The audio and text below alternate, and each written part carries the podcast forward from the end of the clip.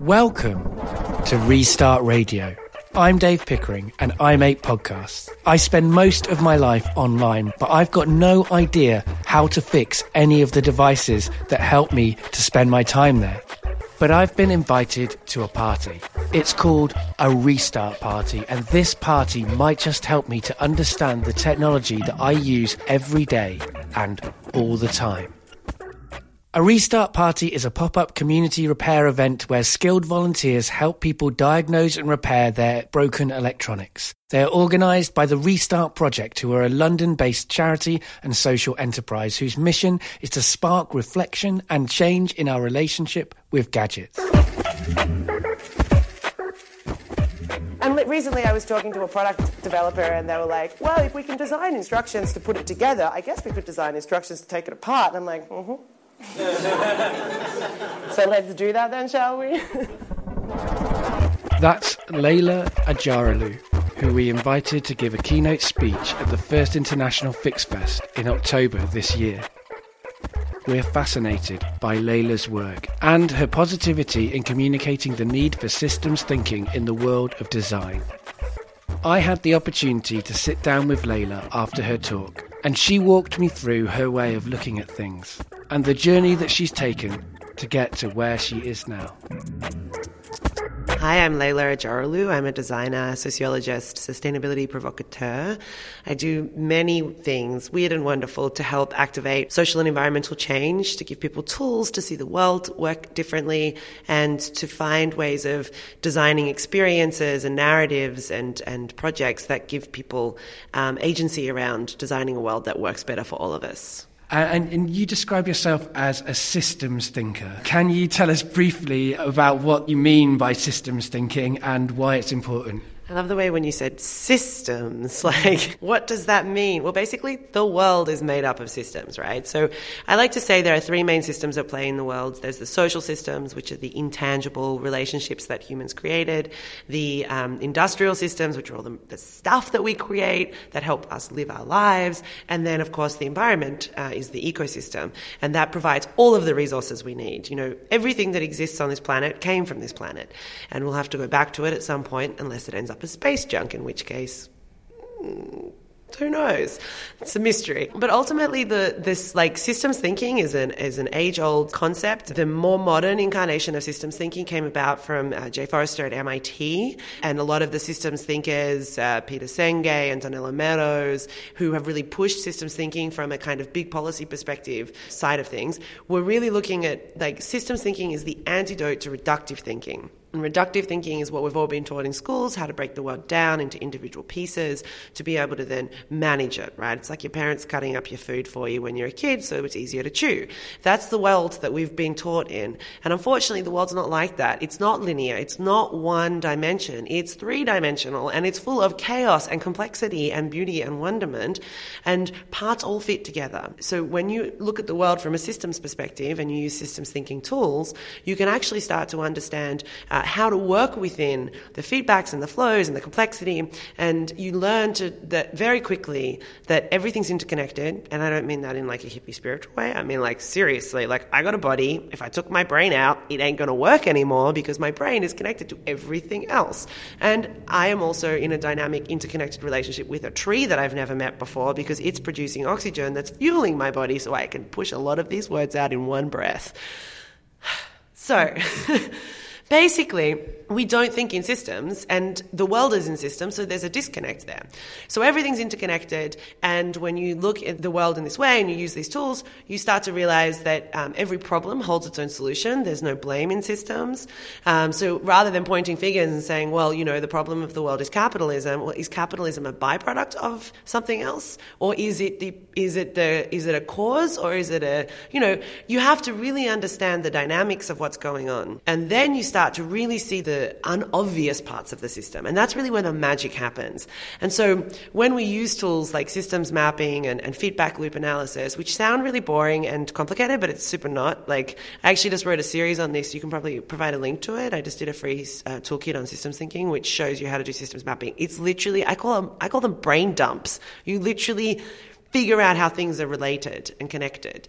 And you force your brain to start to draw those connections so that when you're looking at a problem or whatever you're looking at, you see relationships rather than obvious parts.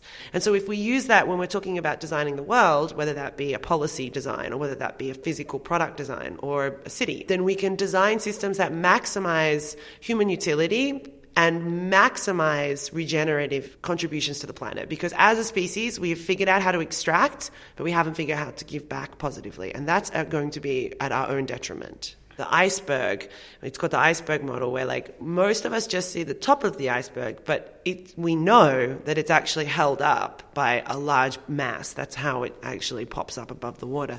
So, what we do in systems thinking is really try to dive deep under the kind of surface to the murky underworld of the way the world works to uncover secret gems that we can then use to like solve problems from poverty to climate change. So it's like a super powerful tool, but it's also really fun. So everyone should do systems thinking, and it's also the easiest way to unlock your own capacity to make change in the world. Well, you've sold me on it uh, for sure. so um, you're no longer going to go systems systems thinking. I, I, mean, that, that just kind of came from just like my, my inability to like read very well. Can you explain your concept of disruptive design? So the disruptive design method is a three-part process of um, exploring how to make change in the world. I developed it so that it would give people a very simple roadmap, basically, uh, to move through in an iterative way. So there are three parts to the disruptive design method. There's mining, landscaping, and building. I feel like you might get what you're supposed to do at each of these stages. Mining is about exploration. It's about pulling all the pieces from under the, the obvious linear plane and finding out what's going on. So in this stage, you suspend the need to solve. So you're not sitting there going, well, you know, the problem with blah, blah, blah. But instead, you're like, well, why is that going on? So you basically embrace the world from a curiosity mindset, suspend the need to solve, and you do good research, you know, whether that's observational or participatory or like whether it's data mining, but you find stuff out. And you pull all those pieces together and bring them up to the next stage, which is landscaping, which is where you put all those pieces together in a systems map using systems thinking tools to understand how all of these pieces fit together and what the connections are. Because the biggest points of intervention to make change are often the, the way in which things interact. And so here, you think about it like a bird's eye view. You can come up above this like crazy, big, complex system and you get this perspective shift where you're like, oh, right, so that's what's going on there. And then from that point, with that bird's eye view, you can actually pick the points of intervention where you will then move to the building phase where you build a design intervention that helps shift the status quo of the system that you're seeking to intervene within. And that's when we employ ideation and more design thinking techniques. And anyone can do this. All you need is a brain. Most people have them. Um, and, and the ability to use these tools, so curiosity, systems thinking, and then ideation. And I mean, I've designed tools to help people do ideation because I can tell you what everyone's creative. Everyone. It's just we put our own blocks in, in place. So that's the disruptive design method. It's based on a methodology set that I created. There's 12 parts. They range from gamification and game theory to um, systems interventions and uh, sustainability and ethics and empathy. And all of those modules and pieces of information people can take online as classes. You can listen to hours and hours of my dulcet tones if you really want. And also, we, we teach that through the Unschool, which is the experimental knowledge lab I founded three years ago. Essentially, the reason that I created that intervention was because I was teaching a lot and finding that people were really struggling with, like, but how do I make change? I do stuff intuitively, and the best way to try and ever understand what you do is trying to teach it to someone else right? So, so really through these hundreds of hours of teaching, I had this like gestalt moment one day where I saw this like three levels, and I was like, I have to get people to understand that first you go and mine stuff, then you go and like understand it through, and then you build it. Don't build it first. Because if you build it first, you create stuff that the world does not need, and you just shift the burden somewhere else in the system. I mean, the, the mining element is is uh, often the area where people are kind of dismissive of that kind of yeah that kind of area. I mean, as as someone who kind of creates things, like it's necessary to like have what I call boredom time, like time when your brain is actually just thinking about the thing without you fully being aware of it. And people like see that as laziness, but actually that's incredibly essential to often to, to the projects I make. Certainly, certainly, there's a lot of research uh, coming out of many different fields, from sociology to neuroscience to, I guess, human behavioral economics, around like the the processing experience. So you know, there's like showering or walking or bathing your dog, I don't know, and suddenly your brain goes, like it's like it's ferreting without you knowing, and then it goes, "Oh, oh, look, mom! I put all the pieces together and made the jigsaw puzzle make sense." I mean, I don't know if your brain screams at you like that, but I call that, yeah, maybe yours says, "Dad," I don't know. but it's like, and I call that the Gestalt moment, right? Where your brain, and it's like that is actually from a systems thinking perspective, an emergent outcome of the experience. Because in systems we talk about emergence, and in biology that's what happens. New things emerge out of the components. Cooking's you could say a, a, really good meal is the emergent outcome of the chef putting these pieces together in a unique way. And that's what you're looking for, right? That's creativity. So ultimately, I think that we have to train our brains to be like problem lovers and through this mining stuff, you become this curious collector of pieces and that you allow yourself to have times of rest or even completely different things. Like if you do something completely out of your comfort zone, it gives you all of this new neurological activity that then lets your brain go, oh, that thing that I was avoiding gives, it has more space to do that, right? Like adults should learn to do things that they've never done before and be willing to get it wrong.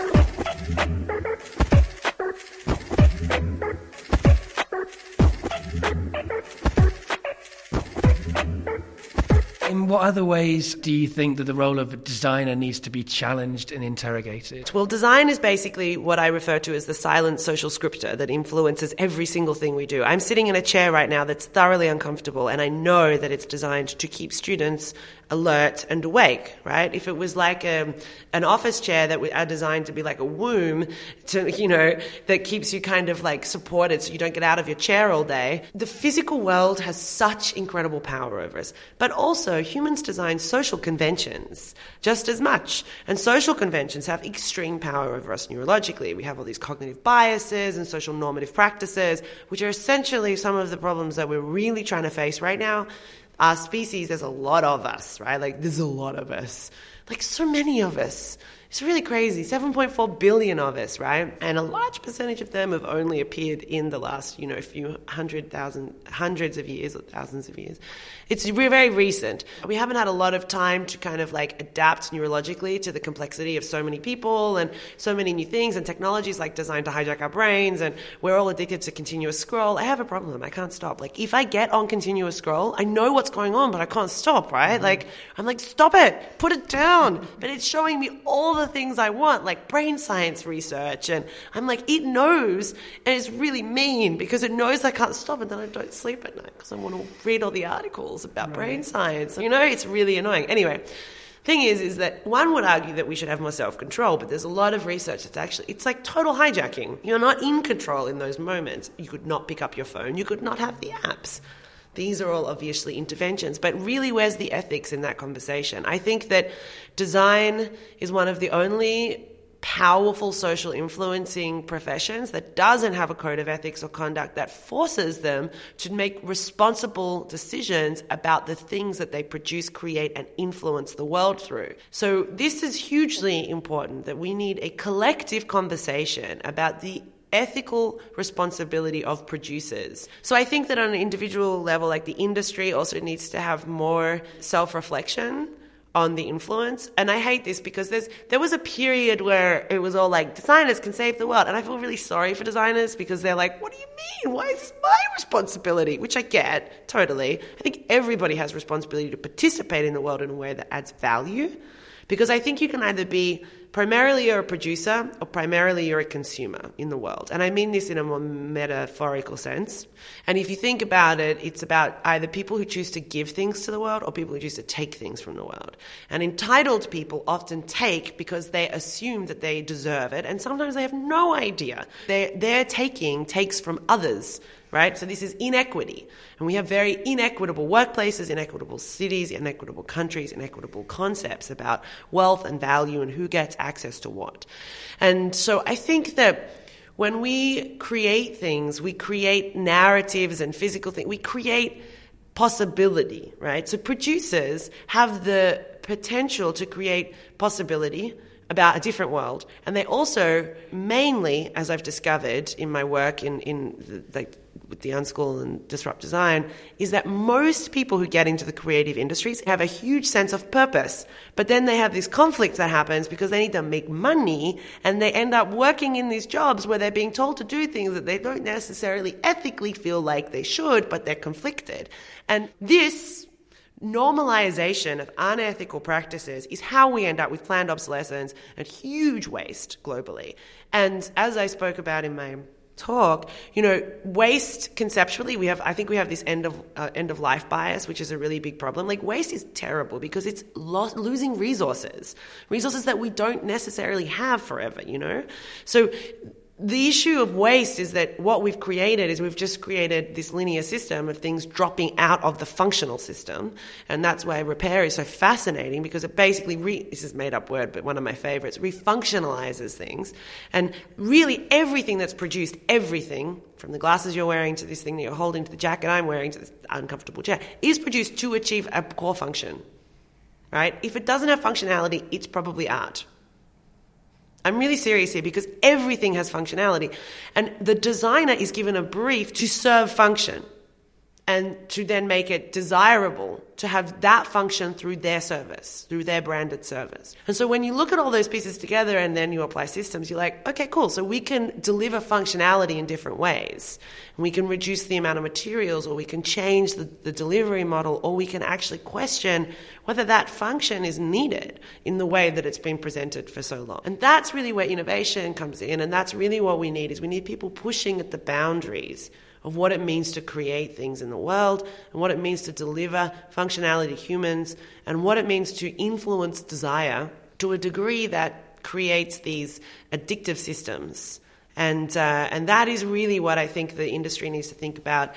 But it's not just the design industry, it's, the design is basically the world. I say that, that we design the world as humans, and the world designs us. We're in a dynamic relationship. And this is really important because the future is not defined what happens in the next five minutes or 50 years or 50 million is completely the outcome, the emergent outcome of the individual acts of those that are participating in the now. So there's no guarantee that we're going to move to Mars or have like internet connected things or robots run our lives. That this is just people propagating these ideas. Whether they succeed is based on the individual acts of consumers and individuals choosing to opt in or opt out of systems.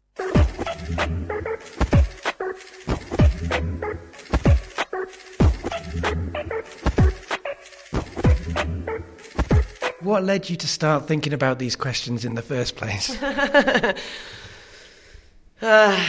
existentialism. Why are we here? So I have a couple experiences that happened early on in my life that really kind of shifted the traje- trajectory. And one was when I was like 19 or 20, and I, um, in Australia, we have this absolutely appalling treatment of refugees. And um, at the time, we were putting, you know, refugees in detention centers in the middle of the desert. And I started pen paling with a woman who was my age, and she was from Iran. And we only exchanged a few letters, um, and then she disappeared. This was what happened. So we wrote a, a couple letters, and in her letter back to me, I was sharing, like, I'm about to go study design, and I really want to do this this, and she was like, oh yeah, I really want to do blah blah blah and blah blah blah, blah and like very similar, not design, but she wanted to. I can't remember what she wanted to study, but I remember reading her words, and I was like, this woman's locked in a freaking detention center, and I'm sitting here drinking a latte. Why? Like why? Like why?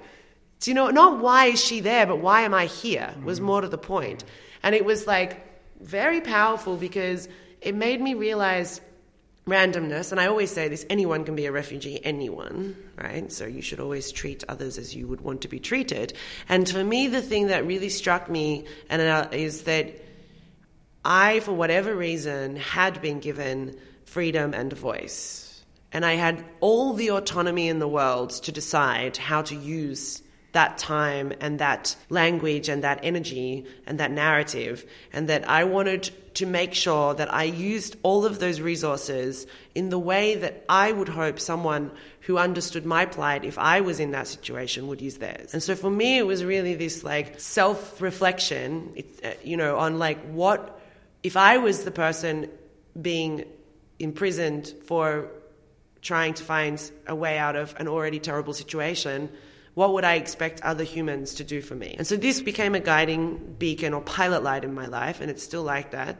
And um, that kind of lit the agenda to use my voice loudly and to use it where I can respectfully and uh, protagonistically and to find ways to give narrative to the hidden stories of the world. And to this day, I still really have a big issue that I focus a lot of my energy on design and sustainability and not on the plight of humans. And I have this rational rationalization around it. I call it the solutions pie. Because I also, another existential crisis within a lot of gin got me to this. But I was like, you know, I, we all have capacity in particular areas, and if you're in this big pie and you imagine that everybody takes this, this really thin sliver, like there's too many people at a party and you're trying to be really nice and share it all out, that if you all take that slither of your responsibility around an area and, and we all invest our capacity, our voices, and our freedom to help change the narrative and the status quo of that, then that solution pie is going to be pretty yummy, right? We're going to be able to do it. So I can't take on all the problems of the world, and I'm very focused on the material world because I think that a lot of our social inequities um, and environmental problems are directly related to materiality. The other thing that, that led me to that particular realization was when I was in design school, I was sitting in like engineering 101 or something, and my lecturer, he was really cool. He was like this funny old guy. He comes in and he's like, All right, everyone, open your textbooks to page 56. Today we're going to learn about this thing called the Gaia theory. And we're like, open the books, get to the page. It was like, you know, ugly textbooks, tiny little picture of like the planet or something. It's like, so everything in nature is interconnected, and you're probably going to make decisions as a designer that will have negative impacts on the planet. So you should probably think about that. And I was like, stop! Wait, what, what do you mean? like, hang on a second what do you mean everything's interconnected? And it was like, why didn't anyone tell me this before? He talked a lot more about like environmental impacts and potential impacts, right? Like using examples of like the caps of, of water bottles and how designers intentionally designed the, the, the thread to be like a 0.01 millimeter difference so that, you know, one brand can't then have their product sold to another brand by the factory. Like the stuff we've been talking about here at the Fix Fest. And I remember thinking, that's just stupid and I don't want to do that. So I turned to the rest of my class and I, I was really freaking out, as I think you could imagine I kind of do a lot with this character. Anyway, and I turned, I'm like, oh my God, guys, what are we going to do?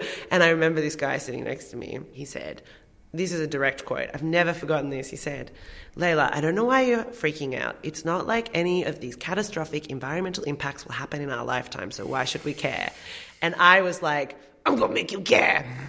so, like, that just basically dictated the last 15 years of my life. I quit design school and studied sociology, majoring in sustainability, and then got really nerdy into life cycle assessment, and then did a PhD in industrial design on how to make change as a design practitioner using creativity. And so, like, it was like great. I'm really great that those two humans came into my life at particular points to help direct it unintentionally.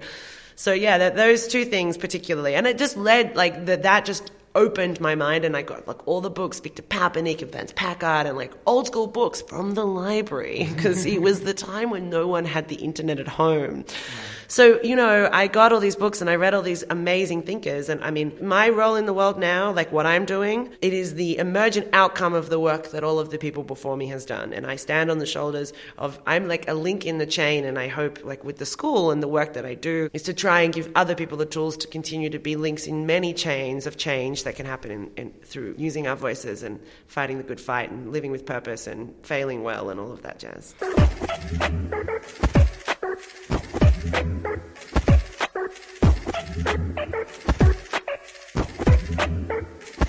How should designers and repairers be working together? Designers need to get better at making repair manuals and thinking about disassembly at the production stage. There's like the eco design strategies that were developed like 20 years ago, which are still extremely valuable. Design for disassembly, design for modularity, design for repairability. Like, they're simple strategies that you can apply to the design process at the concept stage. But also now, when we're working around the circular economy, I've developed these tools for circular systems design, which is using systems thinking and circularity in the design process. So you are literally designing for holistic products that fit within the world so they can be fully repaired or replaced or remodulated, but they fit within a complex ecosystem Like, who doesn't want to design things like that? Way more interesting than making something locked up that no one can get into. Like, how do we make this more impossible for someone to open? Like, oh, what fun I had at work today. Sorry, anyone who actually does that job and doesn't sound like that. I think that design and repair is a natural relationship because ultimately most designers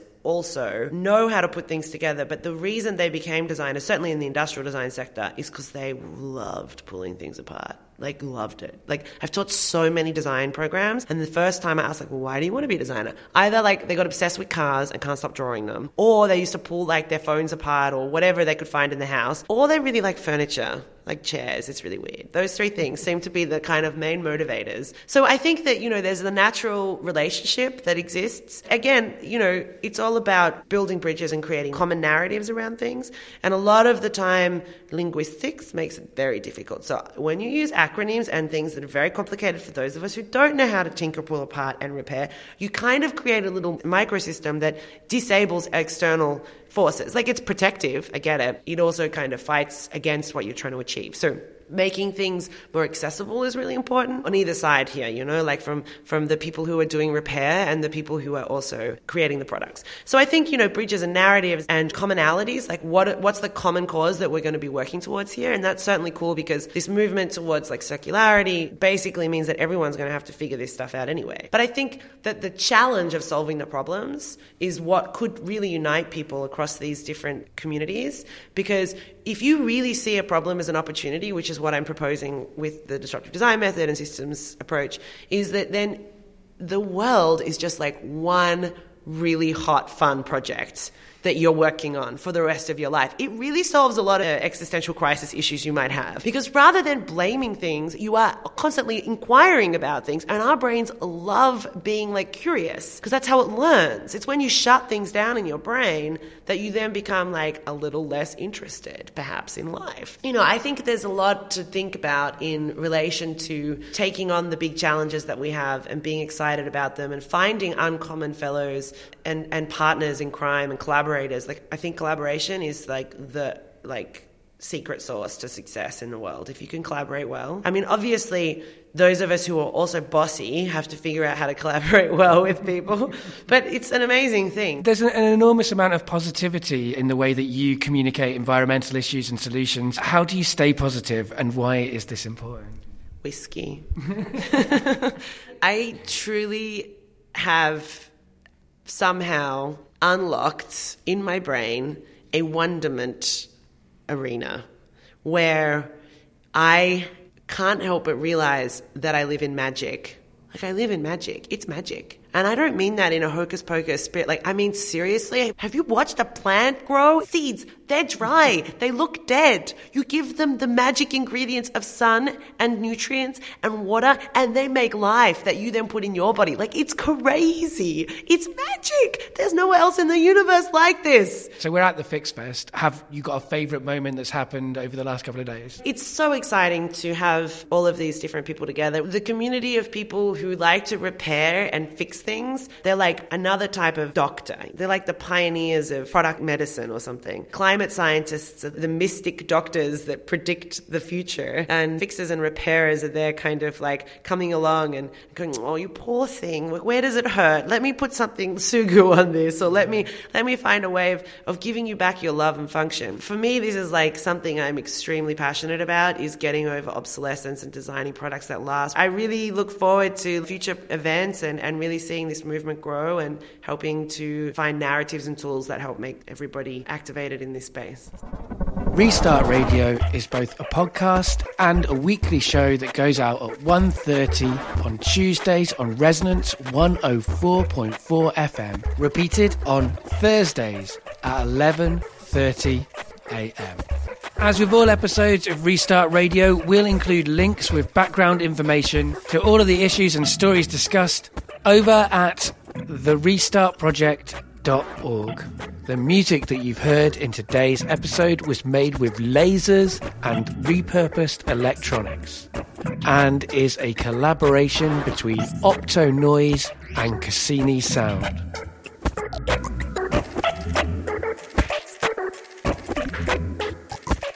And big thanks to Restart's communication assistant, Lauren.